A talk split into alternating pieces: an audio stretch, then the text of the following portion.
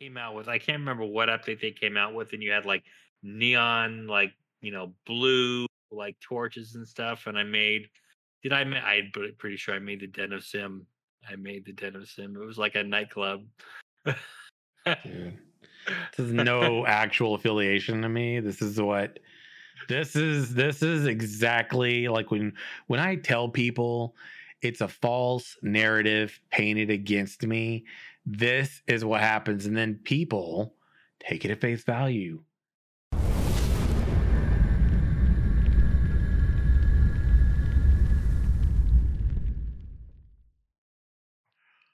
Welcome to the party. We are looking for more your podcast for all things gaming with a focus on MMOs, RPGs, game development, and gaming culture. I am your host, Samorg. I'm returning today with our party member, your Ashen Herald, Daedalus, Hello, everyone. and also, oh, we don't have anyone else. Where's the Where's the button I need? Oh, with an audience. Oh, I'm gonna get the sound effects eventually and throw them into my Go XLR, and then moments like that will be just primed for perfection. But one thing at a time. Before we dig in, everybody, uh, got to give a big shout out to all the supporters here on Twitch, over on YouTube. Uh, you know, thank you so much for keeping this party's bags packed, provision stocked for all our ventures here on this podcast show. Speaking of which, if you'd like to show us some love, you can go on over to uh, Spotify, iTunes, all the places this podcast is at. Give us a review, leave a comment, and if you do, we'll read it live here on the show. Um, we are here for episode 95, y'all. 95. We're slowly but surely trucking along, getting much closer to, well, 100 episodes, I suppose. Which, by the way, I've got something planned. I'm going to give this podcast a facelift. It's a good thing we do every couple weeks or so because that helps give me a little bit more time to prepare to get someone hired to do that. And it allows me to do even more sponsorships and stuff like that. So I can get the funds together to do that too, which is good. So when y'all see me doing We- stuff, We, we need the merch out there too, man. I've been. We do actually. It's just part of the reason I'm waiting to get some some stuff and things for this show. But why don't we catch up? It's been two weeks since the last one, right? Indeed. We're like clockwork now, but the next uh, month probably are going to be a little. We'll see. But I was talking Yeah. to Daedalus where we might try to squeeze in a show on the 23rd um, of this month, March, which, which by the way, I will be gone, but I might be trying to get some podcasting in then. So we'll play it by ear. We'll let you know in the Discord, which you can join discord.gg forward slash some work. Okay. So what you been up to since last time, homie? We got a few things to talk about today, more than a few. Well, I kind of slightly know life Hogwarts Legacy. So my first playthrough, I'm at 99% on like all the stuff and things. Mm. Um, but yeah, Damn. love love the heck out of that game. Can't wait to play it again um, on a different house. Likely, it's going to be the Goody Guys. I'm gonna go a little Gryffindor action. Nice. Um, but I did do Ravenclaw first playthrough. But yeah, I love the story. I mean, did every possible quest, so I'm I'm nearly there. I think got maybe one more to do actually. Uh, Um, but uh, but yeah, it, it it was it's such a great world. I know we're talking about it later, so I'm not going to kind of jump into that now. But I'm really loving that. I've been catching up on like shows and whatnot. So Last of Us, mm, um, Willow, mm. uh, you know, Quantum Leap, just about. Uh, yeah, so just all sorts of good stuff and things. You know, just nerding out to the normal agenda that we we do on this show. Yeah. Well, I am happy to announce that I am real close. I'm I'm like a week and a half rough. Well, roughly I'm a, I'm within the 2 week window of being done with the manuscript. Oh shit. Bro. I am so excited. I am so excited to get into that story, man. I have not had anything good to read for a long ass time, so I'm looking forward to. Oh uh, man, I was talking about this earlier, but I didn't spoil it too much. So you know what I've been trying to do? Um, oh, it's probably a good opportunity to talk about it, right? If anybody's interested in it, there's a command in chat, exclamation TMC. You can go to masterscore.com. The website itself has not got a whole lot right now, and that's on purpose. You'll see you'll see some things popping up there around the time Kickstarter launches, because I'm gonna do a Kickstarter for the book just to basically grow the audience around it to pull in people that have you know want to want to check out a new fantasy story and world and all that jazz. Um, I'm on the first one. Well, it's gonna. I don't know how many books it's gonna be. Honestly, it's it's. I'm in it for the long haul, and it's probably gonna be a while. I mean, you're looking at books for the next ten years, probably on and off. Um, I'm looking at it though. I think I might be able to swing getting a book out in less than every year. Probably. Um, it seems pretty feasible to me to do that. I could probably do I think it's possible that I could easily knock one out every six months, but I'm gonna probably say nine to twelve is pretty much the the the, the very likely scenario, and it gives mm-hmm. me a, a little bit of time to sort of like have a little bit of downtime, work on artwork, work on side story stuff I can put up and share with people. Um, but I got to tell you, dude, I've been I I don't know if a lot of writers do this, but there's something I think I'm trying to do especially as I come back through to do the edits initially, which will be before you get it to read it. Because by the way, Daedalus is one of my beta readers, so there's about six people that are going to be doing that um, and providing me feedback and helping me make sure it's the best the book can be for the first shop. But first of all, homie, this book is going to be bigger than I thought it was going to be because I realize as I'm going through it, everything I need to be there is there, but I feel like I'm I almost feel like it's a little rushed if I don't elaborate just a little bit more in certain areas in terms of like letting relationships build a little bit more, uh, elaborating on the environment and things like that. So I'm I'm trying to like do what method actors do, and I don't know if this is something writers do, but I feel like it's going to be important for me to do, and that's like you know basically getting into this, you know when you when I go back through and I'm like writing for the characters, I feel like I need to like actually try to like be them. You know what I mean? And like do that. So that's something I'm trying to do uh, and like incorporate into writing more. But I got to tell you, I had a point, and this is a bit of a tease, yesterday where I'm not going to say anything about it, but it's kind of a big moment in the book. One of them, one of the bigger moments, right? And it's one that like as I like got it out, I was like, damn. Like it felt it was another one of those moments where was like, shit, man. So that happened. So we're there now and moving forward, but this is where it all starts to ramp up. You know, like this is sort of at the clock is ticking moment. And it's like we gotta, you know, not for me writing, but like the clock is ticking in the book. Like you gotta get on it, guys, because if you don't, it's about to hit the fan. So this is it. It's do or die and that's where I'm at now. So this is like probably the more exciting part of the book. So I'm like, oh shit, I'm actually at that home stretch area. So getting there, man. Yeah. Well, if you have it time ah, before I go overseas for work, I'll I'll be reading it on the plane. So. I mean, yeah, I'm looking at uh, it, probably end of the month ish. I don't know exactly when. Early April. Yeah, I just gotta get the edit done and then get it in the hand. So I'm gonna try my best to get it done before the end of the month, though. So anyway, enough about that. The point is, though, is that's basically if you can't tell, it's my life right now. Like I'm, I'm like waking up in that world, going to sleep, waking up in that world. I'm sleeping good though, man. Like I gotta tell you, the way I'm, this kind of level of writing, like putting this much into every day drains like because you're just like constantly in this space of like you know here's what it looks like with where i'm at right now here's what things sound like with where i'm at here's how people are talking here's how they emotionally are and it's like it drains you when you write on that like that heavily so it's it's like really awesome but also man i'm getting the best sleep i've had in years Oh, nice. Yeah, I'm like, I'm getting like 10 hours in, and I'm like, God, that was nice. Waking up and going, me get some coffee. Slept freaking long and hard. That was great. Um, so anyway, but it means I don't hang out with people very often right now. So on days like today, let's talk about some shit, shall we? Show enough.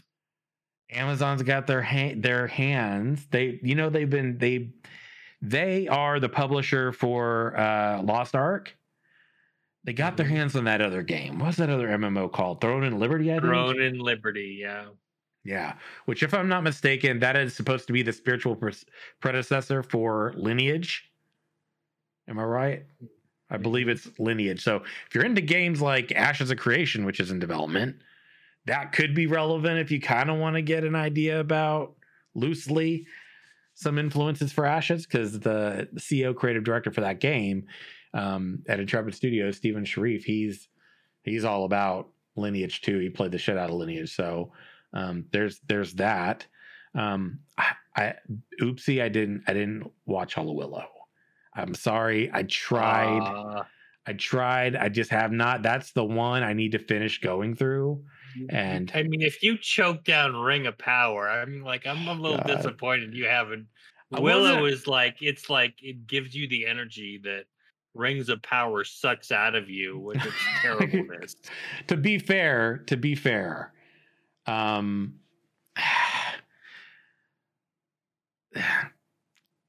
I forced myself through the Rings of Power, and there wasn't anything like Willow that was an alternative at the time, and it was for content. So I don't know if I can say into my defense, but but I did enjoy something else because I didn't have to be in front of a TV. There's only one TV in the house where I can do the Disney Plus thing, and it's Mhm. downstairs. And and usually by the time I'm done at the end of the day, I'm like, I just want to lay down. Hmm. So like that's literally the only thing. That's the only reason I barely squeeze in Picard. But Star Trek Picard, it is strange, dude. I, it's not even on our list to talk about. Picard is was weird kind of to me. Like I watched it the Mhm. first two seasons, but it didn't feel next generation at all. It just felt like I mean, if I had to judge it, the second season I liked better, but it's like yeah, the plot device was like kind of my jam with what Yeah. they did. But the first season, I was like, I wasn't sure Yeah. where it was really going. Yeah. And, you know, and all that. But yeah, Yeah. I, I, I get that for the first two seasons for sure. like like it's pet it's it's Jean-Luc Picard, so I'm gonna watch it. It's it's basically it's Star Trek and it's the characters in Star Trek I've loved the most. So I'm gonna watch it, but it didn't ever feel like it was the next generation, if that makes sense. Mm. Like it didn't even really feel like it just felt like this almost like alternate reality sort of thing where I'm enjoying a story about what's going on. In season two, I enjoyed it a little more, and it was fun to hear the see the throwbacks to like Star Trek Four, the movie with the original crew and the guy in the bus and all that. Like that stuff was kind of fun, but also we're just going back in time and doing a lot of the same stuff. But I could dig it because it was Borg stuff. Because I love the Borg stuff. In Q. Yeah. Oh, good. Q's good too. Yeah, that so that was way more the first season. I was like, eh, I don't know, I guess. I, It was it was it was getting back into that vibe. It wasn't all the way there, but it was like yeah. that vibe light. Yeah, but now I can appreciate season one and season two because it gives you character background and a relationship builds for you. Because season three, I'm two episodes in on that. The I think the third episode's tonight, actually. Yeah, the third episode. Yeah, I might go watch that actually tonight. Got that on my you got that on my list. I might actually, you know what? I might tonight be able to squeeze that in and knock out some Willow episodes because I've got the time to do it. So you know what? I'm going to do it. Um, but I got to tell you, season three of Picard, it feels next generation now. Like it actually does. Yeah. Like the music, the people. Yeah, I, I'm pretty stoked about this. And oh, Amanda Plummer, man, as Vadic. Oh my god, I love her evil ass character. Like, oh my, but also like, what the hell is going on? We need to. I'm ready to find out. yeah. how we got There- here. There's there's a lot under the surface there. And that and honestly, it's like from a nostalgia perspective, like seeing all those old characters. I know they they did that in season two, like you got like Riker and Deanna and so on. But probably one of my like favorite characters in the show, and I probably didn't get as much as the like some of the other characters was uh Gates McFadden, Dr. Crusher. Absolutely. And I I got literal chills in the pilot. Literal chills in the pilot when she yes. like had that whole scene. It was just it was like perfect. It was perfect. So it was a perfect setup for that. God. So yeah, definitely like if you're a TNG fan, Mm-hmm. I mean, I obviously we don't have all the episodes yet, but I've, No. like what I've seen so far, it's setting it up really well. Yeah. And I don't want to spoil it for anyone, but there's a character there I literally want to punch in the face, but we all know who that is. yeah. like repeatedly, you're like, like, dude, I'm gonna stop a minute, then like you know get a read from the yard and just like beat his ass again. But, Shut up. yeah. Who the do you think you are talking about boys and gals like this, man? Huh? Oh, it just it just got me gum, got me so angry. It just got me so Yes. angry.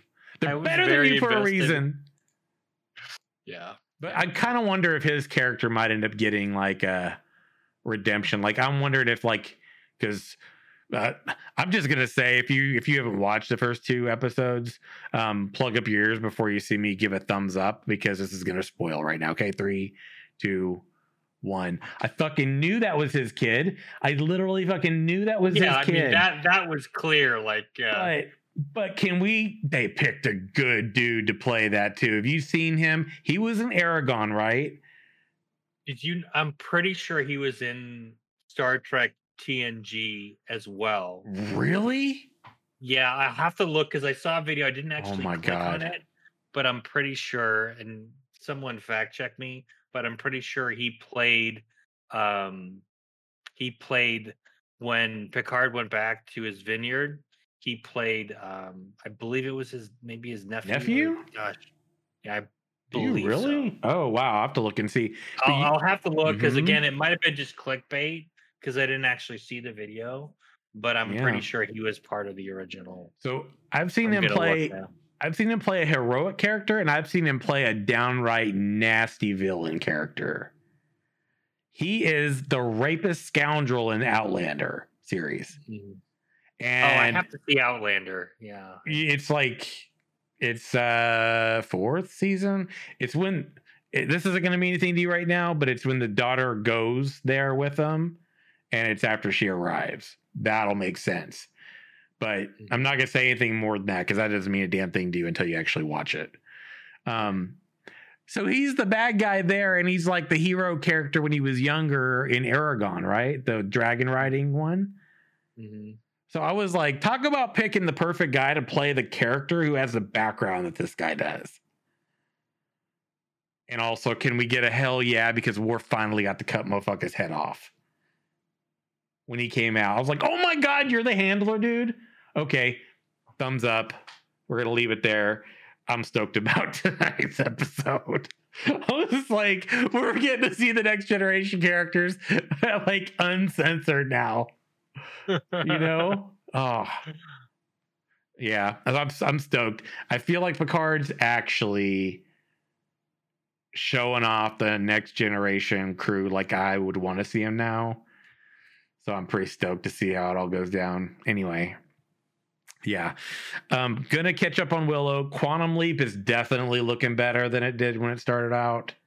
I agree. I'm I'm good with it. I'm actually enjoying it, and I'm and I'm pretty intrigued on where where it's going to go story wise. yeah, I would say the.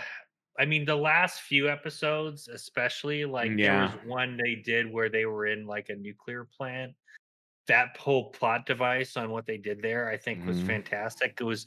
It felt like it was classic Quantum Leap uh, as well, in my opinion. So I think it was it was really good. Yeah, I, I do feel like I'm not going to say too much to spoil this one for anybody anybody because I can leave this alone right now.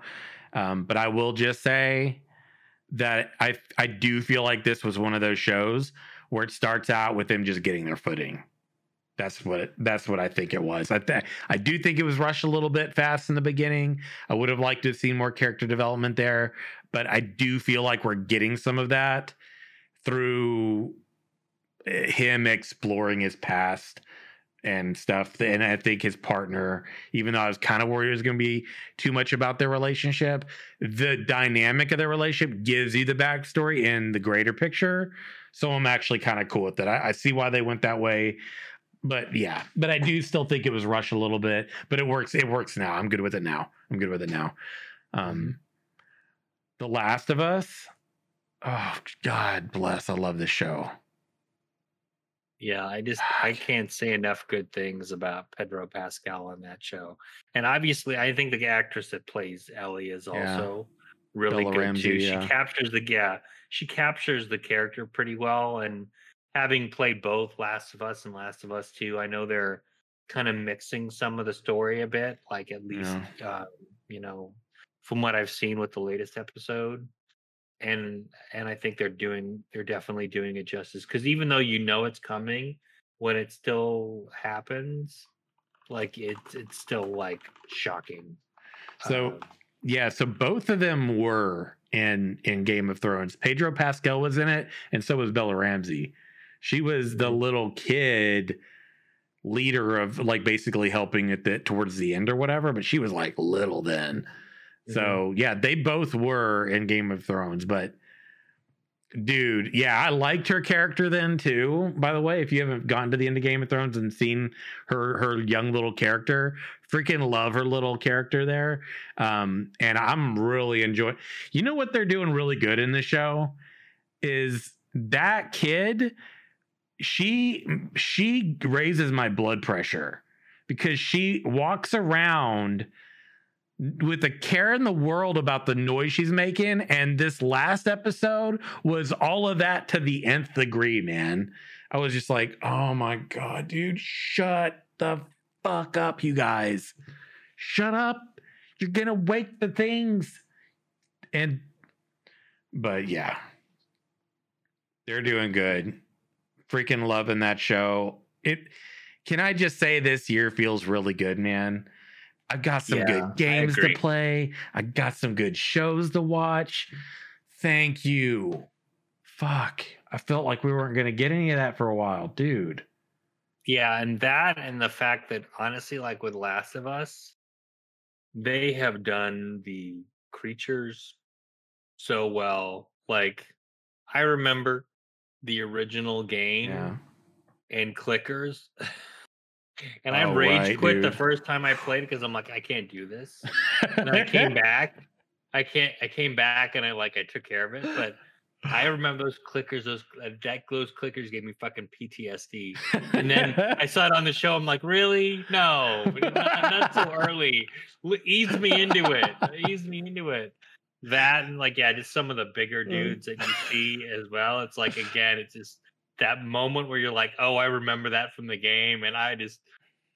Okay, I'll be honest. I shat myself at like at many points in that game. I'm not a huge like horror fan, but but I really like the characters in the story, so I I kept playing through but yeah. definitely it was um it was uh they they they did that well they captioned it well You remember when the big dude came up out the ground, right? And he like did the thing? yes exactly and i was remembering like that moment from the game when i first saw one of those i was lit i had a sim moment what the I'm like, no, You- dude. You saw that guy get his, and eh, spoiler alert, when you saw that happen, I saw an article where someone was complaining about that. I'm like, are you effing kidding me? Like he was, they weren't big and bad enough. I'm like, he literally walked over and took picked the dude, a grown ass big man up, and snapped its head off like it was a nothing little toy soldier. Are you kidding me? What do you mean? There's not enough What- there. He, was it wasn't big enough what you want that dude to like step on a church in your town or something Godzilla or some shit, man. Like, man, dude. But yeah, it's good. You know what I what I loved about uh I think was was it the last episode? Was when they walked into the the American Indian couple. Oh, I loved it, dude. I love that. I was that like, that was so funny yeah i agree i mean yeah yeah i i, love that just the banter She's like, why didn't you shoot him? Guns all the way over there. You're like, like she doesn't care, man. Lady. Oh, yeah yeah Oh, they were so good, dude. And then she like snatches the rabbits. I mean, it's total spoilers, man. Just yeah, that was I was just thinking. I was thinking that too. She's like, they they have enough Little rabbits. klepto, right? Like little klepto, like put him back. I guess she only ended up taking one, right? She Later. only took one. Yeah, she said I should have taken two. Yeah, I was like, dude, freaking little klepto. Yeah, yeah. He was like, you made yeah, I them food. thinking that too. You like- made them food. Hey, well they're hungry. that was so good. I was like, ah, I loved it, man. Like those moments, like this is good written. This is a good written show, right? Like it just, I like it. And I, I'm sorry, man. Like I haven't even played the games, but you could tell when you're giving good nods at the game, and I can see that they're doing it. I haven't even played it. Oh yeah, yeah. It- It's definitely like I see what they're doing with it, and I know we've had like many situations where they've created live action content from games, and it's just garbage. Resident Evil This is- series on Netflix that got canceled for good reasons. Like this is a take anybody on Netflix that plans on like doing a, a adaptation off a video game. I'm just saying, like maybe you got to look at this as a good case study. Okay, just saying. Yeah, I, I definitely agree that they should look at this as a case study because it is totally, um, it, it totally nails the atmosphere, the character, Yes. um, everything. yeah. Like, are you telling me the truth? Yeah. Are you oh, telling yeah, them the that truth? was yeah. that was hilarious. that whole banter, He's like uh, he's like, oh man, Oh, I That- loved it. that's definitely a trust wall, a trust wall there. she just oh man dude i was like what a good way to it's just i get i get feels good off of that and then every time it's over i want to watch you know and you know what there was another show that did that to me it was house of the dragon guess who made both of them well the fucking hbo that's who Dude, I need to watch House of the Dragon. I can't. I'm- feel like I've lived Ah. under a rock. I need to. I need to watch that now. yeah this is and this is I, I like it you know what i mean and this was one of the games like this is the thing okay I, I complained about their choices in the rings of power and i talked to how they screwed up l they did all this stuff this was an example of where they like completely messed with like the race essentially and completely got it right in my opinion for an adaptation where you want to make a change because you made it meaningful and you did it in my opinion you, you did it the right way, right? You did it in a cohesive way, in a way that makes sense, in a way that like is is uniform, like to the world, right? Like it, that to me worked. It worked well. It didn't even, and it didn't even make it didn't it didn't even impact me in any way, one way or the other, because the story was well done. And this is it. You got to have good writers, right? Do you know what, dude? What's that? Who was in charge of writing the Rings of Power? Well, the showrunners were in charge ultimately of how that mess was written, right? And the writing was horrible. Horrible, in my opinion, okay? Do you know there's another uh thing that has been teeter tottering, it hasn't come out yet, and I think I found out why. You know the Kelvin timeline Star Trek? I was literally just waiting for this. I'm like, why? Why did you do that to us? I love that Kelvin timeline. Yeah. Do you know who wrote the script for the fourth one that hasn't even come out yet? I do. It's the fucking showrunners of the Rings of Power, JD Payne and McKay. Those two jackasses are actually the ones who wrote it. There's a reason that thing hasn't even come out. Oh, God, dude. I'm betting you money that's why they haven't even touched it yet. Yeah, I I'm I'm not gonna say I'm even cautiously optimistic. I just all I can hear is, you know, woke factor to twenty seven point two five. dude. You know, there and I saw uh Pine. I think I saw I saw an article. I'm gonna link the yeah, article. Chris Pine was like the movie's cursed. Yeah, and he He's like- talks. yeah, he was like Star Trek's cursed, and I'm like, it's you handed this off to these knuckleheads. These Yeah. guys cannot. They cannot be in charge of writing. They cannot be in charge of of show running. You you, you they are like the plague, in my opinion. Anything attached to them, I will never watch now. ever. Yeah. Unless I'm making videos about it that are going to do my YouTube channel great because I'm bashing it. Uh, Rings of Power, for example. Okay, cool. But I also, yeah i mean know, it's just it's another example i mean again right we haven't i haven't seen or read the script clearly but i feel like if they're going to go with what they know it's going to be agenda over story yeah, and, and and star trek has always been like story first and you know and kind of bringing in that like that moral compass whatever that is like whatever they're trying to say eh, but it doesn't overpower the story. It tells a good story and provides a message and it's it's message over and, and i i have a feeling what what we're going to hear a quote in the near future well we decided to update gene roddenberry's vision for modern oh times Oh my god, no.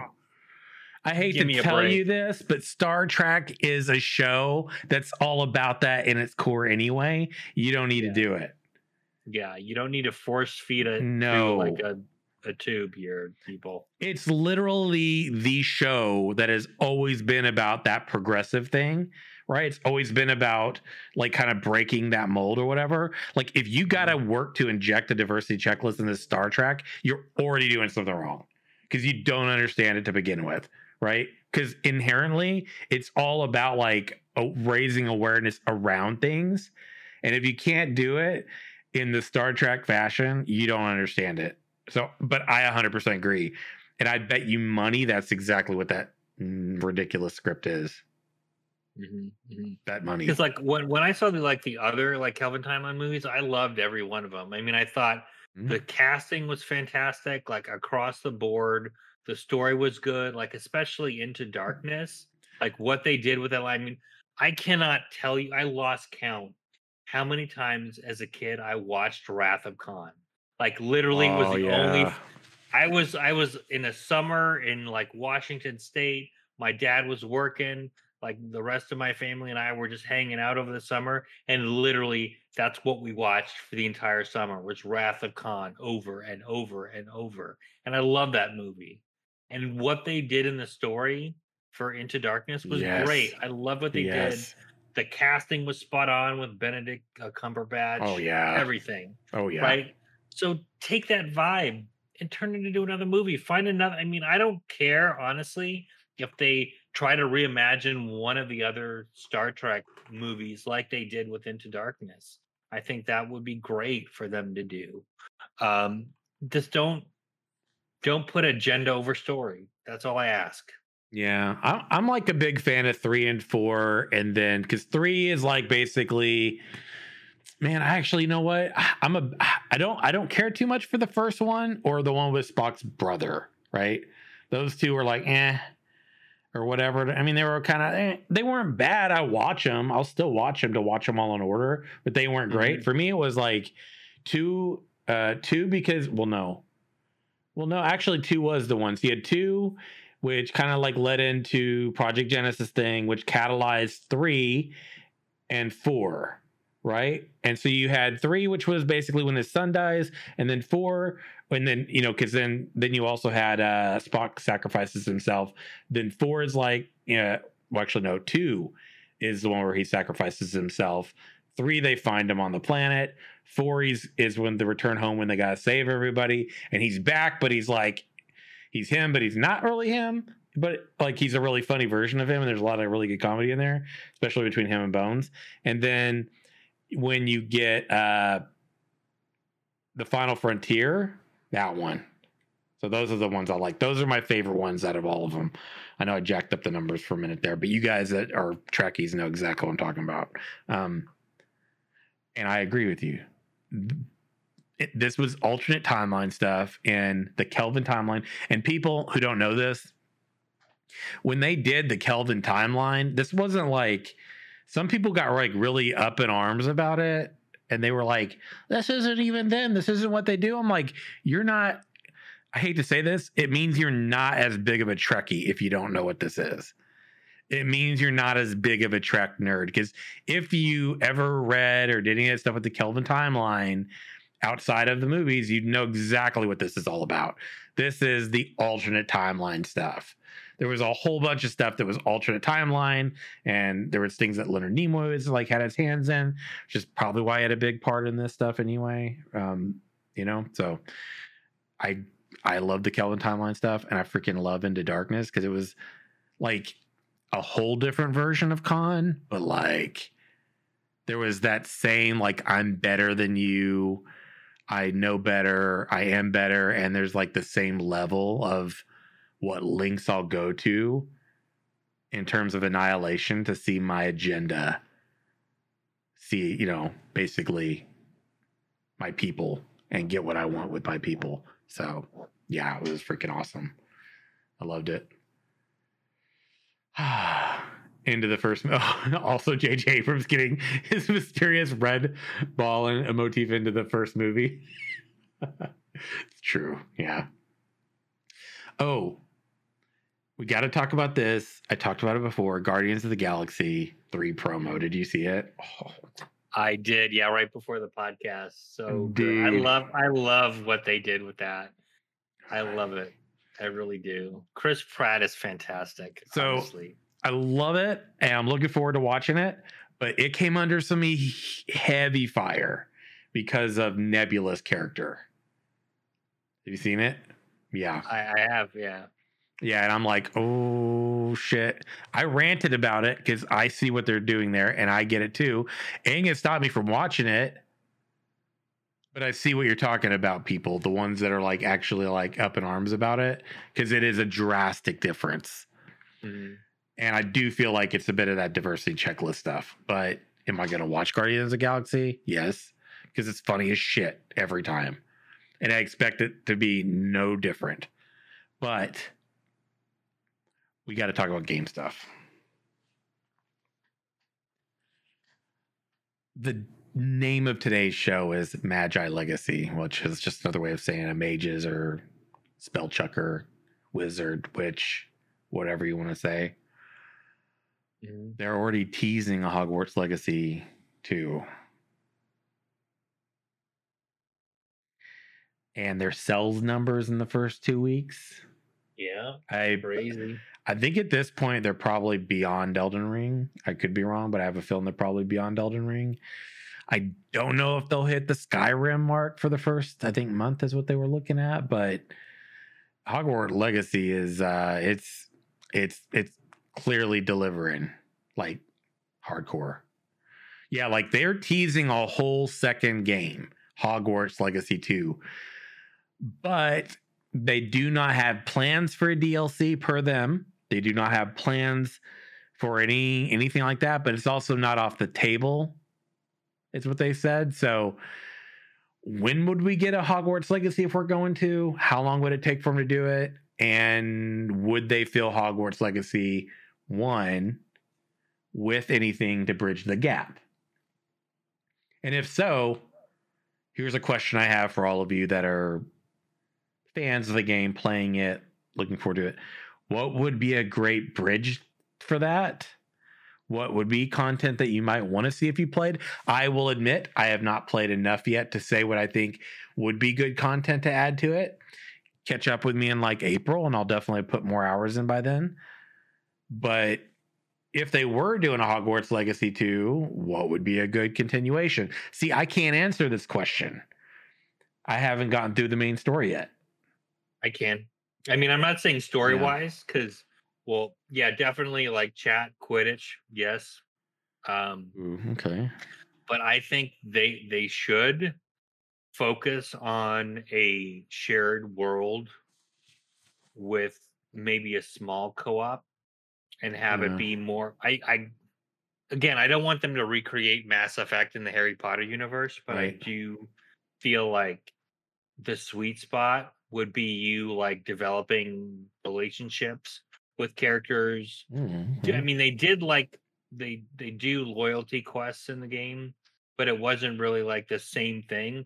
I feel like if they take a page out of Bioware's book, you know, before like pre Andromeda, um, they could do a they could do a great job of like really building out that relationship. I mean, they tried. There was probably I would say a lot, you know, maybe one ish character because I don't think there was a, a lot more than that. Most of it was more like you got to an acquaintance level with them. But there's one character in particular that you are you do quite a bit with. Mhm.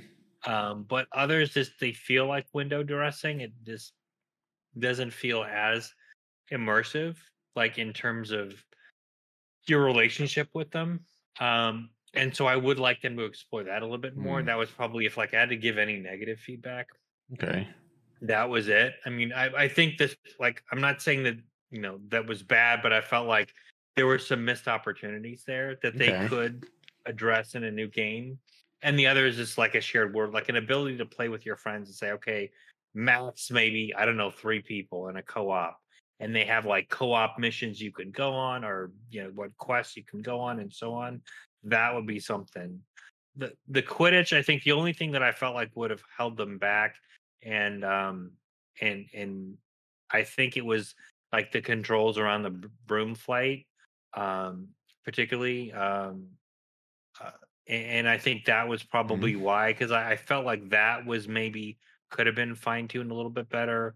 Um, a good friend of mine and I were talking about it, and and it was basically like, yeah, it wasn't zippy enough. I mean, the turns were still kind of a, you turned wide, you couldn't really turn on a dime. Mhm. So I think that uh, that felt like that was off. Um, but yeah, I think that Quidditch would be one, and others would be like a shared experience, like shared adventures with other people would be really good. You know, I guess honestly, like what uh what was it, Gotham Knights tried to do, but kind of didn't really do that well. Mhm. Um, I would like them to do like better. And so I think those would be like the areas that I would focus on if they wanted to get an enhanced experience. Because I think the spell casting, the combat, that that was really super solid. Yeah. I mean, the the quests were all like really rich. The like even like the minor NPCs were like it felt like they had character. They really filled the world well. I think that would be like where I would see them going with it. Um, because I don't think they're they're gonna have an issue creating a good story. It's it's gonna be just those other details. Mhm. You know, I gotta say, dude, I was just as we've been sitting here talking, I can't speak to story, right? Because I haven't played through, but I could see some things that potentially could bridge the gap. Quidditch, I think, would be good. Um, I also so I agree with you all on that. I also think like you know the um little what's it called the little caster battler or whatever you go to their little club Oh, crossed wands. well, yeah, crossed wands. You could probably fit that in the same area as Quidditch, but and I don't have the room of requirement yet, but it seems like you can help animals and bring them there. So Yeah. I, I think maybe what could be kind of cool is if, and this is something The Witcher did, but let's say, right, this could be kind of interesting. Let's say you chose because in the Witcher games, if you complete one, you can carry those settings to two and two to three right? So that when you get to certain prompts, it already knows what your decisions were in those periods and those other games. So what if, I mean, you could maybe they added new characters you could go out and find to put in your room requirement or items. That stuff is interesting. And what if you could carry that over into the next game in a similar way? To like your room requirement goes with you. Also, what if you had like rankings that people could go check online or you could see the rankings right so people could go to like um quidditch or whatever and they could see who could get higher scores and then you could rank those people up and and that stuff could carry over or with you a as live well Quidditch game. I mean, I think a there's live a lot quidditch of like, game yeah Yeah, there. I mean, I Tournament? think you could. Yeah, you could do like honestly, you could do a Tri Wizards tournament too. oh my god you know Yeah, there's Dude. there's so much you can do with that. Like I again, Yes. I I understand why they focused on the single player experience. Don't get me wrong. I think yes it was definitely the right call. They built out enough of a rich world that they they nailed it. Um, I think now it's like you know whenever you have a you know a sequel, you want to level up. So I think the multiplayer aspect would be a level up in my opinion. And I do agree, like some sort of like battle, you know, where you're like fighting against like real human beings with like a whole like cross wands and you have certain spells. Maybe they, you know, ixnay on the dark arts. You can't like, you know, one shot kill people. right yeah And yeah, okay. I, I'm I'm gonna save that for when you get to that. Um, but yeah, it, Wait, what? I just, just um, I just okay. forget I said anything. Ixnay on the well, dark. I do thing. know that you can kill things, right? Because Yeah, it's dark I, arts. I do. yeah. But there's, there's, yeah, it's it's nice. Um, Oh my But gosh. anyway, um, yeah, I I think that would be good to be able to kind of do something like that. And again, like I was saying, I think a Tri Wizard tournament would be great because they did they My have certain puzzles in there that go, kind of are nods to that, which I think are, is good. So yeah, there's just so much. Um, there's so much they can do. That's a um, really good idea. The Tri Wizard tournament. Yeah, I mean, and you can again, you and okay, I'm not I'm not an esports Souls-like? guy. What? Souls like Tri Wizard Yes. tournament to where you go and you do it, but the conditions are different each time. Yeah, you could do that. Oh my and god, dude. Honestly, like uh, what I would say even too is like I'm not a like I'm not totally like into esports, but that could totally be like an esport as well. oh my right? God, you dude. have- oh, you just have oh. like ranking battles and then ultimately like the true tri-wizard tournament is like you know somebody from each house that gets into the like final thing and again that would be fantastic to do like a oh whole Oh like and you could use like a series of challenges as well like i would love to see them do like puzzle solving and yeah. obviously combat and other things yeah there's just so much yeah th- arthas right there House, house, house point, system. Yeah. Oh yeah, my so god. This just feels like a gateway. Like now, like after playing it, it just totally feels like a gateway drug into a Harry Potter MMO. oh, I I'm telling you, it would be It- right. It does. Yeah, it totally is. I'd play the shit out of that, by the way. Right next to Ashes. Not even gonna lie, man. I'd play that shit. Yeah, yeah. I I would um I would as well. I, I'm pretty sure I would uh take my standard four hours of sleep and drop it down to a whopping one if I. You ma- dude, could you imagine picking a picking your house like you do in the Wizarding World if you go to their website, do all that stuff, right? And you have your wizard your Wizarding World like your house, your you know chosen, but then like your points in like these like let's say any of these were to happen and you ranked or whatever, and these points were to count towards your overall bigger house. And then you could see like which houses are fighting and like, oh, you know, we could beat the houses, and you got like this real world competition against different houses, all based on like your in-game merit and contributions. Mhm. That's Mhm. pretty cool. That would be so sick. You know, it's like this is like what you. I'm not gonna say we need it, but like a perfect opportunity, man. We we want good games where you just give us an honest game to play, and give us a reason to play it for all the right reasons. Just saying. Your opportunity, go for it. You know what I mean? Everyone else is focused on microtransactions and everything else. Just saying, go go for it. Give you'll give people more reasons to to double down on playing your stuff and things. Yeah. I mean, you've already, they've already got like other games too that they could, you know, tie in together as well. Tie it all in. I'm just saying, man, I, I'm I'm all about games that thrive because people are only expected to buy that game. Like Elden Ring's doing this, right? Like I saw this. They're working on a DLC. It's part of the Yeah. game. I have to tell you this, dude. Shit. So Yeah. I have not put in a ton of hours, maybe know. 25, 30 hours ish into Elden Ring. So this morning, I'm like, I remembered you posted that tweet. I'm like, let me just hop in there for a second. yeah. Oh, good Lord. I was like, oh my God. I just got like totally like destroyed by a raven something. Like the first thing that happened is I got an exploding barrel to the face. and like, geez, my reaction time is bad. And I'm a morning person, so it wasn't like the tired, that's for sure. But I just Oh, like I did like three or four times, and I eventually got to the point where I killed two of them. And then I was like, okay, I'm, I'm done. But like, there was one part, there was like a bunch of uh. exploding barrels. I'm like, what's here? All of a sudden, this dude comes out, throws an exploding barrel. The whole fucking corner just explodes, and I'm like basically dead. Oh, Right? I'm like, yeah, okay, this I made some mistakes here. Totally made some mistakes. I feel like you know Elden Ring's on my list, man. Once I once I get back in track with the writing thing, and I, once that book is like not I'm not gonna say out, but like once I get to the it's in the editing and I'm it's going to Kickstarter and all that junk and I'm in that area, the next book I write, like I'm not putting as much hard work in. I'm I'm, I'm mm-hmm. basically like spreading it out. I'm doing no more than two K words a day, do it over several months as opposed to like two ish, a month and a half actually. I, I'm doing it in like that time frame, right? I'm gonna do it in a respectable three months not going as hard and I'm gonna more time before I actually get there again. And I'm gonna enjoy a bunch of variety. And Elden Ring, I'm doing I'm beating that fucking game. But I, am gonna I'm gonna need to go a little slow because I feel like I was in a place, you know, where I like tempered myself and I haven't I haven't been there in a while. But I, I need to. That's that's one of the games on the list that I need to get through.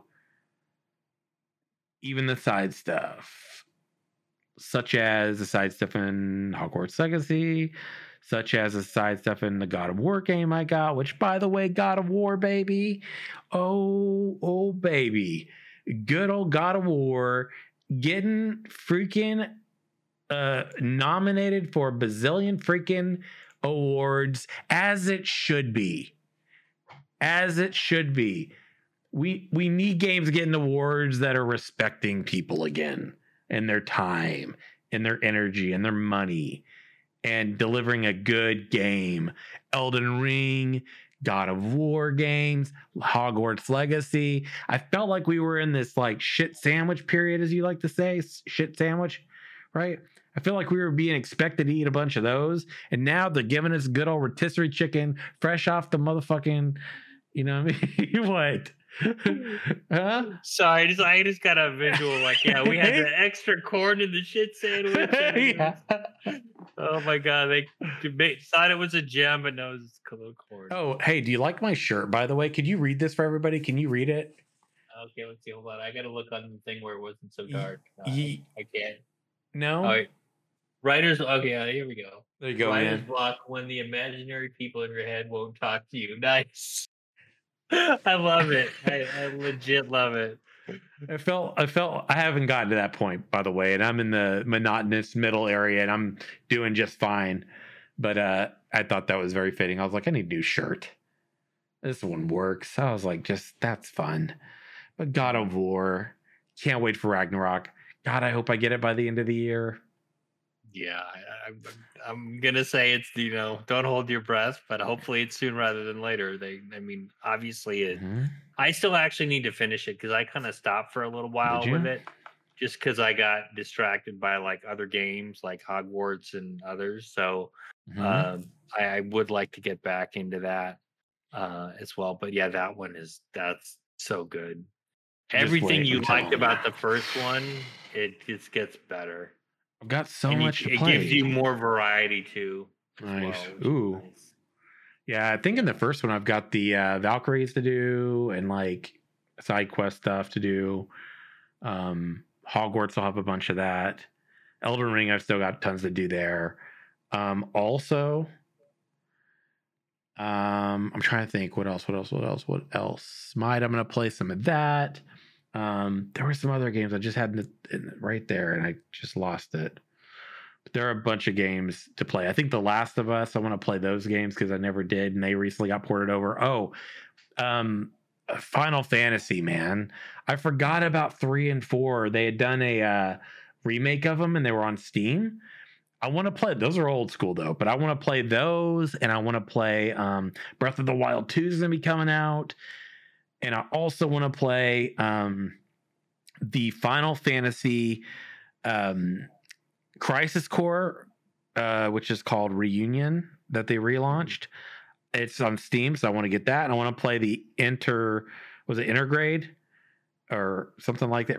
Yeah, that is basically the uh, Final Fantasy VII remake. So I'm gonna, I got those I could play too, and I'm like, oh my god, I'm so excited about the getting on the other end of like getting my first book done because like I am gonna like seriously when I go live, I'm just gonna play all these things and I'm gonna have such a good time playing variety and bouncing between these games that I've wanted to play.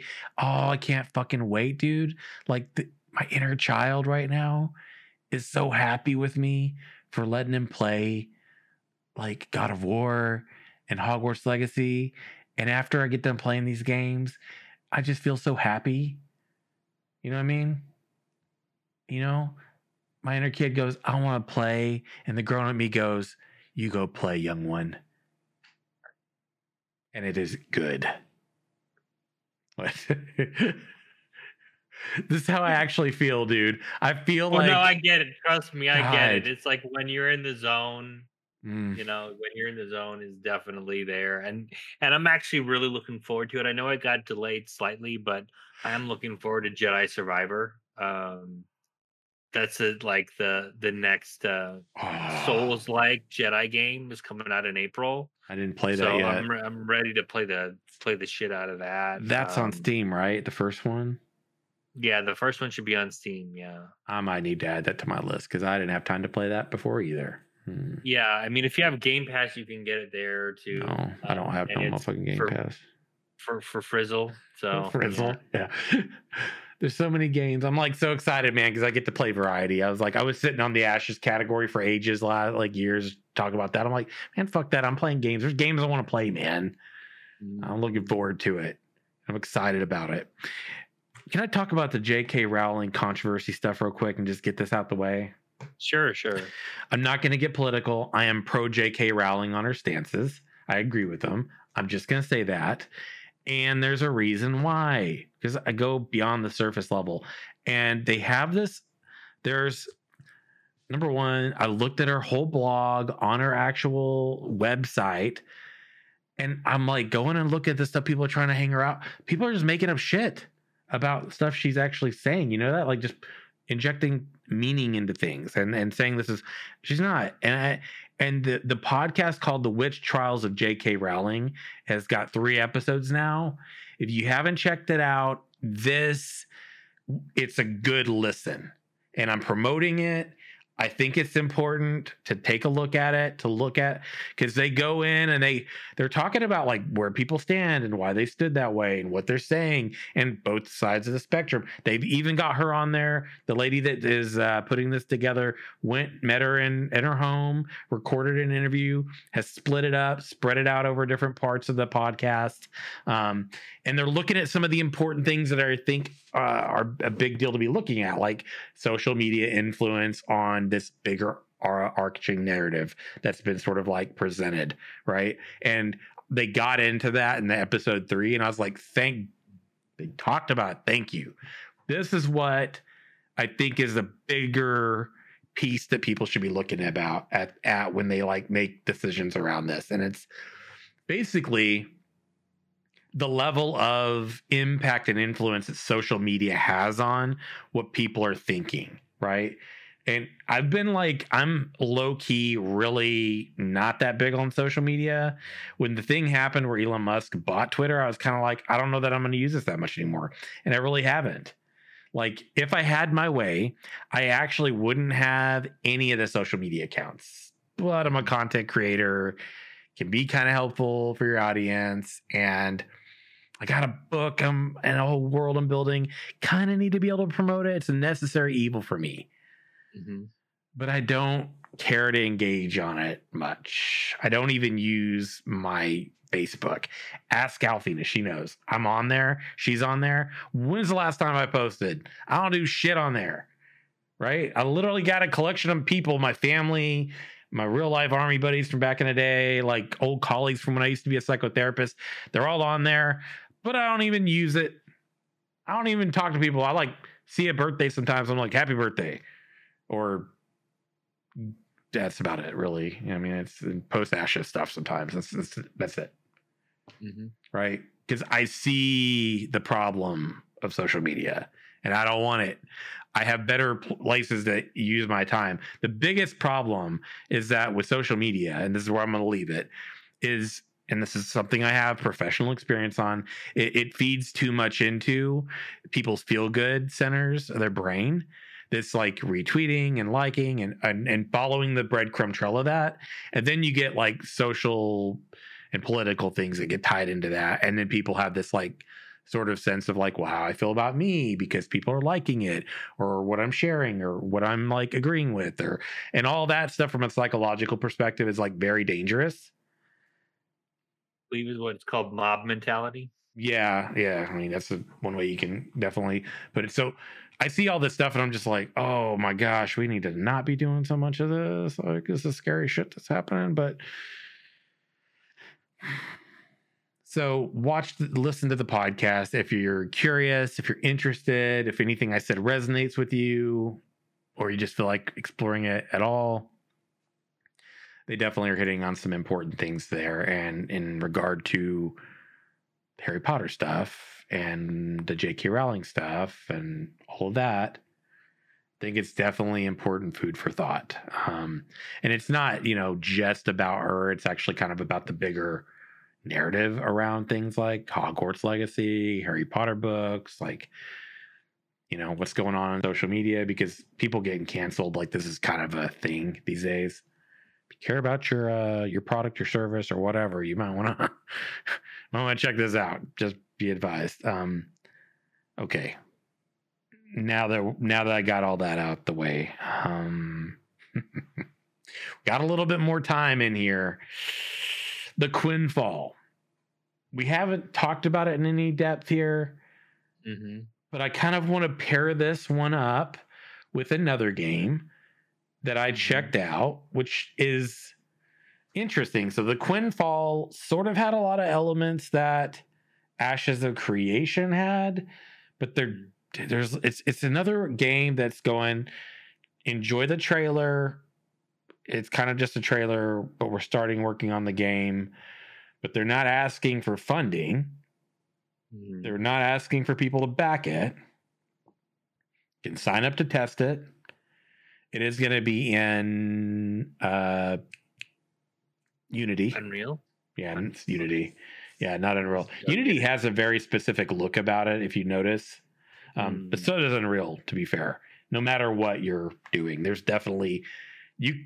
I feel like, and I'm not saying this is the case, but you definitely can see that there's more of like a grit, uh, darker fantasy kind of like. I feel like Unity inherently is just kind of like almost not gonna say better for that, but I definitely could see more games sort of having that aesthetic to it, and games that are maybe a little more high fantasy, um, or maybe even realism, are Unreal. But Unreal Five is also, hey, you like those Star Trek shows? Guess what? They're using it. Uh, hey, you like those Star Trek movies? Hey, guess what? They're using it.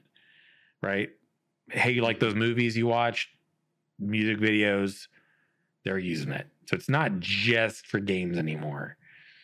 Um, but have you checked out the Quinfall trailer? Do you have any thoughts about I it? have. I mean, I I think it looks pretty. Right at the end of the day, I mean, I'm interested to see what they're like. You know, the I don't have like a lot of detail on how the gameplay is like supposed to go, but it definitely looks good. So it's you know it's worth spending a little time like checking out.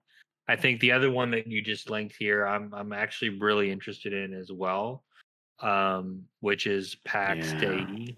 Yeah, I linked it in Uh, chat too. I mean, that looks good as well. I mean, I, I think Mhm. if um, you know, I, I think it definitely also Yeah. the aesthetic is good. You know, just again like chatting, chatting with uh with a good friend, and Yeah. honestly, um, it's made by some of the developers that did Eve Online, or is planning. Saw that. Yeah. So um, that being the case, I mean, I'm expecting it. There's likely going to be, um, you know, some some parallels to how that gameplay went um, because of that, and that's kind of was I was asking a little bit about what Mhm. the PvP might be like, and um, Yeah. we talked about it, and yeah, I mean, it, I'm, so I'd be interested to see how that will work. Um, Yeah. in comparison to something like Ashes, where there is like a risk versus reward Right. PvP, hmm um, versus it being like this kind of open season, which is more, I guess, my perception of Eve. I haven't really like in a lot of detail played Eve online, but my perception is it's going to be a lot more, um, you know, Yeah. anything goes kind of Yeah. Because kind of set up. Yeah, because I mean, with um Pax Dei here, it's it's no NPCs, so it's Yeah, you're the Yeah. NPCs. You can't Yeah. basically. Yeah. Yeah, it's it's basically think full sandbox role play, but like with everything pretty much. So yeah, it's gonna be interesting to see how that game comes along. But uh, I know that it was like it almost has like an Arthurian dream, is what they kind of said in that article.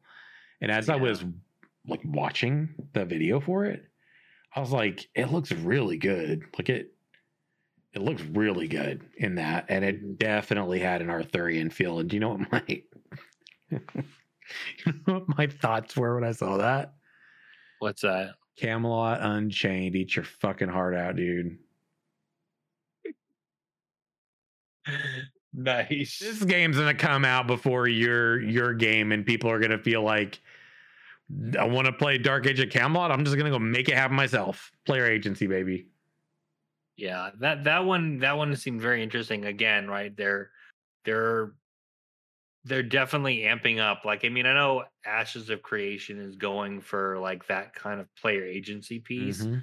but you know, Pax Dei was like, wow, next level. Like, you're literally there's no NPCs except for monsters. yeah You're building your own towns and stuff. I mean, Mhm. yeah, they. I think the only thing that I, I'm, I don't say I'm concerned about, but one thing that they definitely need to make right, get right is like the, the building mechanics. Because I oh mean, yeah yeah if, if say like they went with something like Valheim, I just, I, I will not be building anything. Because I couldn't do a roof right in Valheim, right? So I That was like, I'm rough. hope- i yeah, remember that, that was rough. That was rough. I still haven't played it since the update though. It just something about the visual style just is tough for me. I don't know what it is. Yeah, I have honestly haven't played it since the update either. I just don't really Yeah. um I don't know that we have like really anyone that's super interested in playing. Yeah. And I think it's a huge time investment because I remember when that now I didn't play it when it came out. I played it like, you know, quite a while later and I lost days in that game like building my own stuff and looking at build videos and creating those buildings in my like in my server and and then like you know playing with like folks in this community was like a ton of fun to oh, do Oh yeah. and i actually remember when they came out with i can't remember what update they came out with and you had like neon like you know blue like torches and stuff and i made did i ma- i'm pretty sure i made the den of sim i made the den of sim it was like a nightclub Dude. This is no actual affiliation to me. This is what this is this is exactly like when when I tell people it's a false narrative painted against me. This is what happens and then people take it at face value. And it's unfortunate because people choose to believe.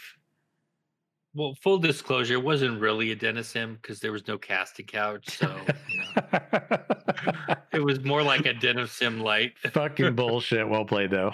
That's good. It's a, it's a damn lie. I'm telling you, lies and slander. I tell you. Um, let's see here, man. What do we have on our agenda to continue talking about? We talked about Hogwarts Legacy. We talked about, um, uh, you know, ridiculous bullshit. But can we talk about this for just a moment here? Can we just talk about this?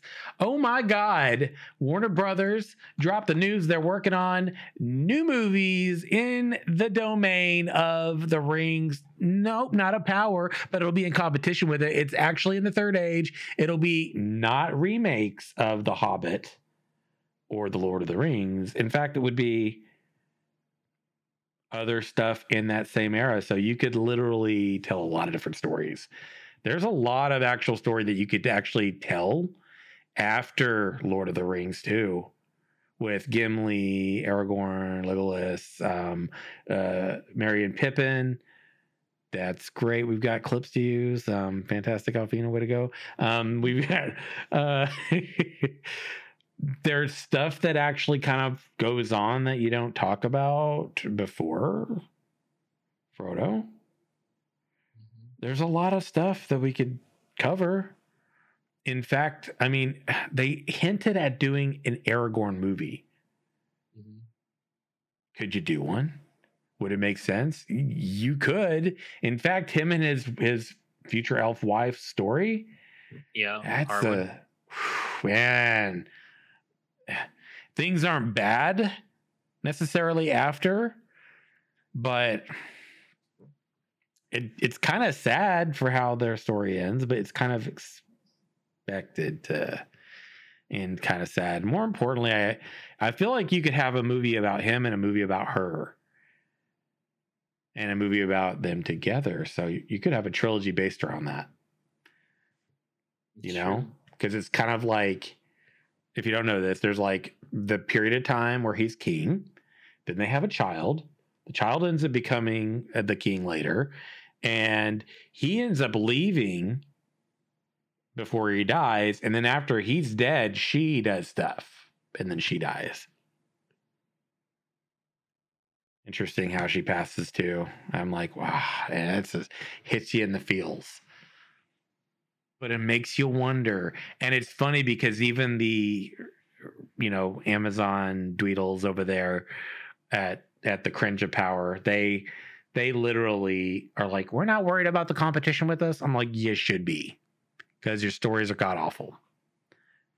You're using the names and places but that's it. It isn't actually even the appendices stuff. Just saying. Dickwads dare you. Never never gonna get tired of saying simon tolkien you suck. Yeah that's right. Moment of silence for christopher and J.R.R. tolkien who we can thank for fantastic works. Lots of them beren and luthien that would be fantastic. Tolkien freaking Tolkien uh, estate, you, you should greenlight that. That'd be fantastic. Ooh, I have a topic for you guys. What's the best Star Wars movie? Ooh, that's tough, dude. dude. Empire Strikes Back. Come on. Ooh. I mean, not to say that I don't. I'm not a fan of the like Return of the Jedi. Don't get me wrong, but Empire Strikes Back, man. Come on. Mm, I mean, they're all good. It's like I don't know. It's God. like me picking my like my my- favorite cheesecake. that's kind of where I'm at. Yeah. But I do. I mean, I have to say, like my most fond memories are Empire Strikes Back.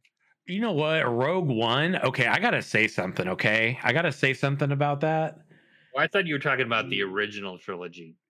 there's a lot of Star Wars movies. If I was gonna say best non uh, episodic Star Wars movie, I would actually say Rogue One. I loved Rogue One, and it legit was what kicked off Andor. But Solo didn't do it for you. I actually was like okay with that. I mean, it was it was okay. Yeah, I mean, it wasn't the greatest showing, but yeah, it was okay. But I would agree with you. Rogue One was good. Yeah. Actually, um, I actually did enjoy like the whole dynamic with like Rey and Poe Dameron. I mean, I did really like those movies as well. Um, more so than what they did with like the Anakin stuff. Uh, Um, the-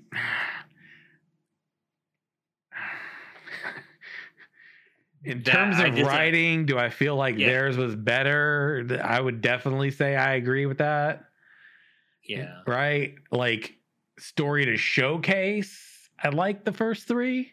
First three Yeah, in I terms mean, I definitely like the story to showcase that. yeah, I totally agree, but unfortunately, yeah. in my opinion, they butchered it. yeah, they, butchered did. it, so I it's like- You know, the only bright spot in there was Natalie Portman. That's it. Everything else, and well, Obi Wan. Obi Wan was good too.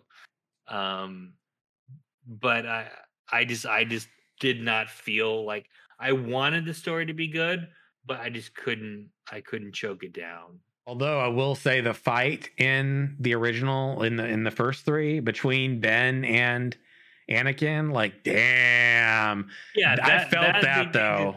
They did that. Yeah, they did that well. That was well done because whenever he's laying there burning and Ben's like, you know, you were my brother and all that. I'm like, oh my god, that hit. That actually hit me. I was like, ooh, Yeah, yeah. I mean, I mean, it wasn't all bad, right? Yeah. It wasn't all bad, but I definitely feel like they had a lot of missed opportunities. Tweedle Binks, like that was definitely a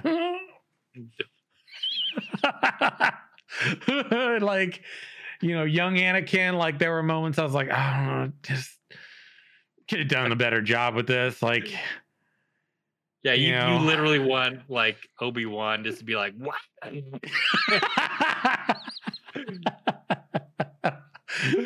I mean, like, but the thing is, like, do I still watch them? Yes. It's like the next, it's like Picard. This is a great example, okay? When you watch Picard season one and two, like, they're not, it's kind of like the Han Solo movie, too. Like, like I'm still watching it. Like, it's Star Wars. I'm going to watch it.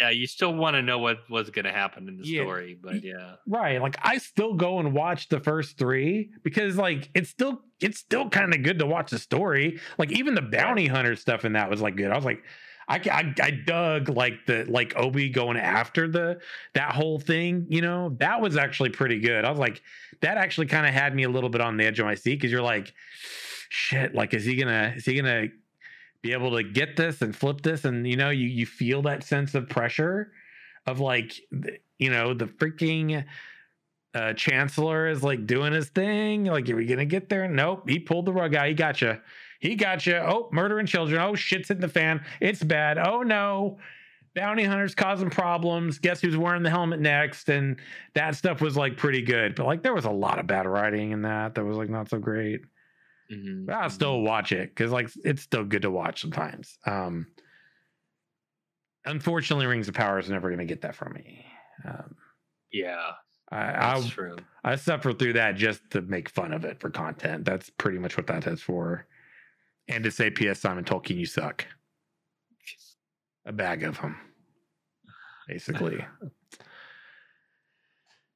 Um, I sucked it up on the Rings of Power specifically because uh, I said I would drag Amazon through the dirt if they did this. P.S. They're going to be selling my books, but there's always every dark side. There's a light sign, yin and yang, baby. Am I right? Here, there's pros, and there's cons, and then this is kind of like a bobblehead what I'm doing right now, isn't it? Okay. Hmm. Two last things to talk about. Baldur's Gate got a summer release date, August. Oh, I cannot wait. That's on the list of things to play this summer too, and I'm stoked. Community days. Oh, yeah, baby. V Rising this summer. May, yeah. We got community day stuff. Mm-hmm. Baldur's Gate. Motherfucking V Rising. Yay! It's a good time to play games and to watch stuff and things for the most part. But can I share one final thing? Absolutely. What I wouldn't give for a good Michael Keaton Batman, but in the meantime, there's apparently. Have you seen this? I have, I have, yeah. This is like really high level craftsmanship stuff, man.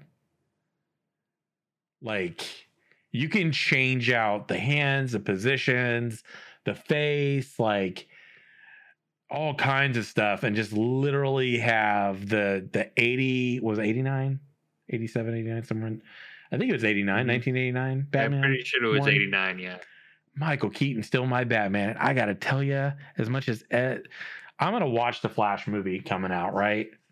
hmm Ezra Miller, guy's got fucking problems, okay?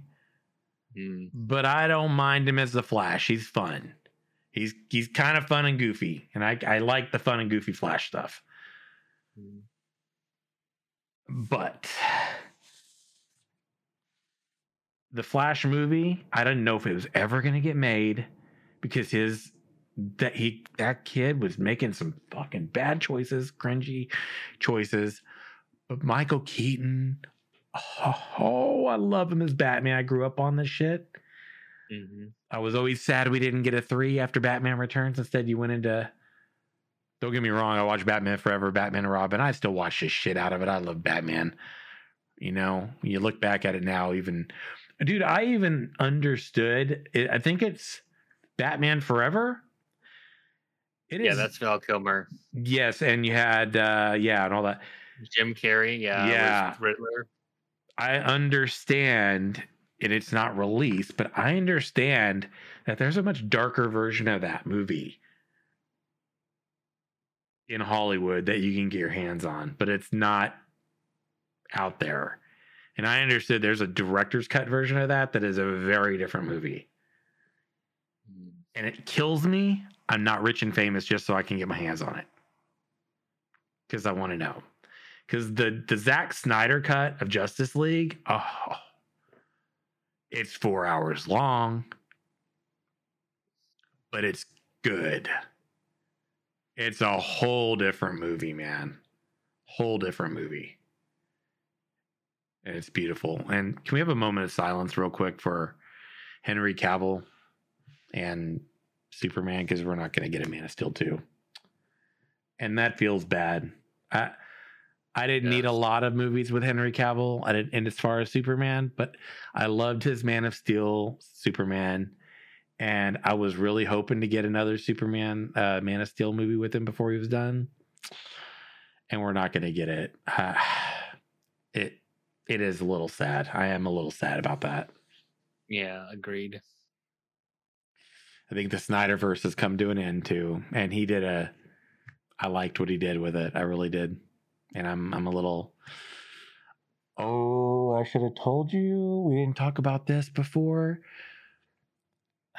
It is believed that James Gunn, who is re-rolling the DC franchise, which is why we're not getting any Man of Steel two, and uh, he's he's gonna do. I think the Bold and the Brave is the new Batman movie, I believe hmm and there's a new Superman movie. I could be wrong. Maybe the Bold and the Brave is new Superman, but I'm pretty sure it's Batman. Yeah, they're they're basically focusing on a younger Superman. and a different Batman and the Superman, the DC stuff they're doing, and potentially a new Harry Potter movie.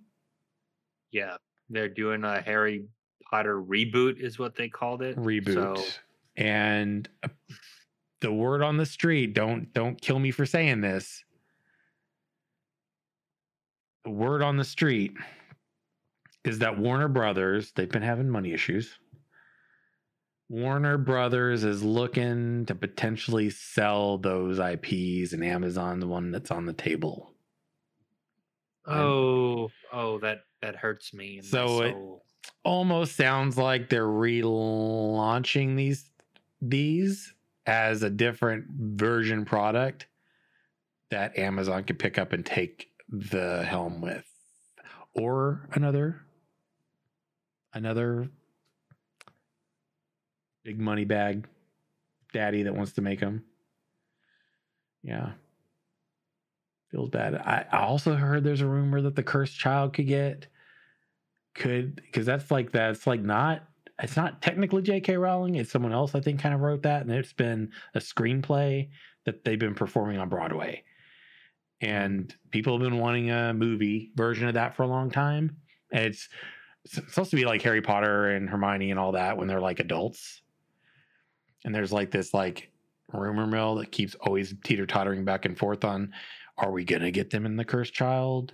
And I kind of wonder is like what they're going to do is like is it going to be a reboot thing where this is sort of like a fan fiction thing and you get a movie that's like that and then another studio sort of takes that and then makes a whole bunch of movies out of it with this like this is what could happen but J.K. Rowling's not writing it and it's literally just going to be someone else basically like with with basically what happened with the newest 3 Star Wars movies right Mhm. like that.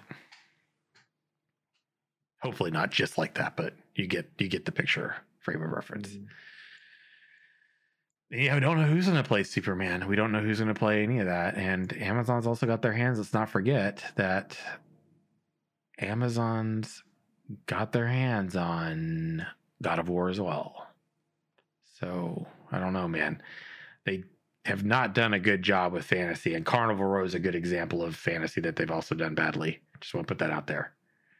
Oh, I was gonna watch that. So is that worth not worth watching? I don't know, man. I I I fell asleep, bro, on the first season. I, I tried. Okay, I, scratch that off of the list. I don't know, man. Maybe you'll like it. I'm not saying don't watch it. I'm just saying I fell asleep, homie. I couldn't do it. I tried. I mean, I guess, I mean, truth be told, Amazon does have some good stuff. I mean, I'd, I'd love me some Jack Ryan. Jack Reacher was good. I'm. I couldn't. I couldn't. I got bored of the first season. That's what I'm saying. This could be one that's like maybe it's not my cup of tea. So I don't want to say Yeah, don't. maybe. That's why I can't say don't watch it. Because maybe it was me. Season two's out now for Carnival Row.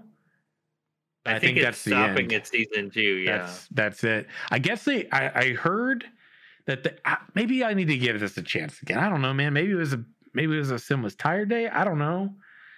I might try it again. There's season two. I could check it out, but I, I keep hearing season two they squished too much in too quickly. Maybe interesting to me and the lore fairly unique. Uh, man, you know what? I will give it a shot because you all, because of everybody here. Because I got some people saying season two, maybe it was me. I did fall asleep. I don't know why. I don't know why I did. I just know I fell asleep and I thought, well, if that happened, maybe I won't finish it. I don't know that I even finish it all, Mhm. but Game of Thrones was like that in the beginning too, and I sucked it up and drove Yeah. along. Yeah. I mean, it took me a while to get through season one, but after that, I was, I loved it. So Okay, I see it. I see. I see this in chat. Maybe now you'll like it since you get better sleep. I get better sleep because I write. I don't know. or Nice. maybe now I'll, be too tired to give a shit. I don't know. I don't know what it'll be. That's hilarious. in my delirious state, maybe it'll be hilarious. I don't know. I'm gonna. I'll give it a shot, homies. I'm not promising anything, but we got at least uh, three weeks till maybe we'll try to do the 23rd. Mhm. And by then, but in the meantime, we'll do the Ashes Pathfinder podcast, sister show to this show, coming up specifically for Ashes of Creation, the MMORPG in development on this coming Sunday. Check it out if you want to hear our rants on it. Um, but yeah. oh, they are redoing the Dresden Files, right? Oh, really? I forgot about that. And I actually was kind of bummed they killed that show. I was enjoying it. Yeah. I, yeah, I loved, I loved that show. Sci-Fi Channel, though, right? They kind of act Yeah. stuff quick, though, too. Back in the day, I Yeah, remember they, that. they most definitely do. The actor that they had in there, and I can't remember off the top of my head. I know he was in, um, he was in Arrow too. Really, really good. oh, actor. really? I need to. Yeah, he played. Um, he played. Uh, what's her name? Uh, the siren. Oh my gosh, I don't remember. Yeah, Dinah. I, I want. Uh, not Dinah. Sorry, I'll, I'll find it really quick. But yeah, Okay. it was it was good. Okay, cool. So, homies, uh, you know, uh, into the into the story here is that there's there's thankfully stuff to watch that doesn't make you sick nowadays. There's stuff to play that doesn't make you sick nowadays. Thankfully, because for a while there, I'm not gonna lie, I was starting to feel a little hopeless about games and shows and movies. Movies, I'm still on the fence about. They're kind of hit or miss still, anyway, because Hollywood's got the formula that they stick with. But we'll be back with another episode for sure. Did you find it, Daedalus? I did. Yeah, Paul Blackthorne is the actor, and he played Quentin Lance, so Laurel Lance's dad. Oh right, yeah, yeah. He was the guy. I totally, I totally placed him when I saw that. I thought you meant someone Yeah. else. No, totally agree. Yes. I was like, where do I know you from? Because that guy was, yeah. he's not forgettable when you've seen him in the Dresden Files. And then when I saw him in great. I there- love, I literally love the Yeah. Dresden Files. I might actually go watch that. I might gotta put that on my list to watch again too. Where, where can you watch that now? That's what I'm curious about. I don't know. I have to look Let's now. see if I can find I'm- it. Gonna be a, um, my Google Foo is weak at this point. Let me Go look Google it. Foo week. We gotta find that man because like that that's the show I'd like to go back and check out because I was enjoying it back in the day, but I didn't get to finish it. And I can't remember if it was like because was that like into the nineties or was it like early two thousands? Um, let me look. I mean, I'm pretty sure God. it was. It was. I want to say 90s, but I'm. I'll find. I'll find out. Yeah, because I'm Dresden Files television series. Oh my god! Original release was it 2007? Is that right? 2007. Yeah. Okay. Yeah, this is the end of when ah right. Yeah, because the end of uh the end of the kind of fun days of sci-fi stuff because I don't know what the hell the Sci-Fi Channel does anymore if it's even around. But they had some interesting stuff. I remember back in Yeah. the '90s. You remember? Did you ever? Anybody else ever watch? or Remember the Sci-Fi Happens like commercial clips that they would post? Those were really fun. Mhm. Oh, I mean, I don't remember them. Yeah, you should see. You could maybe YouTube will have them like Sci-Fi Channel. Sci-Fi happens. They'd have these little clips. It would be like people getting superpowers, UFOs flying, and it was totally fake. But it was like Sci-Fi happens, and it was like I don't know. They had a good thing going back then, but yeah. On Fixter, Outer Limits was good. Outer Limits was always good. See, there were good things, man. We need more stuff like that, right? We need more good stories that you choose to adapt and make shows and movies on, right? Please. Because the golden era, man, was like the early 2000s. Hollywood was willing to take risks. Take risks again, Hollywood. Mhm. Stop with the regurgitation of the same things 10 bazillion times in my own lifetime. Bazillion's a real word. Google that shit. Okay. That being said, everybody, we're going to wind this one down. Thanks for being here. We got potentially one coming up on the 23rd. We'll let you know for sure. Stay around the Discord if you want to, you know, catch it when we do or do not. We'll let you know in the future. But Daedalus, in the meantime, why don't you shout out your domain where people can find you when you're not on this podcast? Sure, you can find me on Twitter at the Ashton Herald and on YouTube, youtube.com slash the Ashton Herald. Yes, and we might be at the end of today's show, but as always, we're looking for more to join the party. Rants aplenty. Until next time, live your best lives, walk in the light, and have a great night, everybody. We'll see you real soon. Bye for now. Take care, everybody.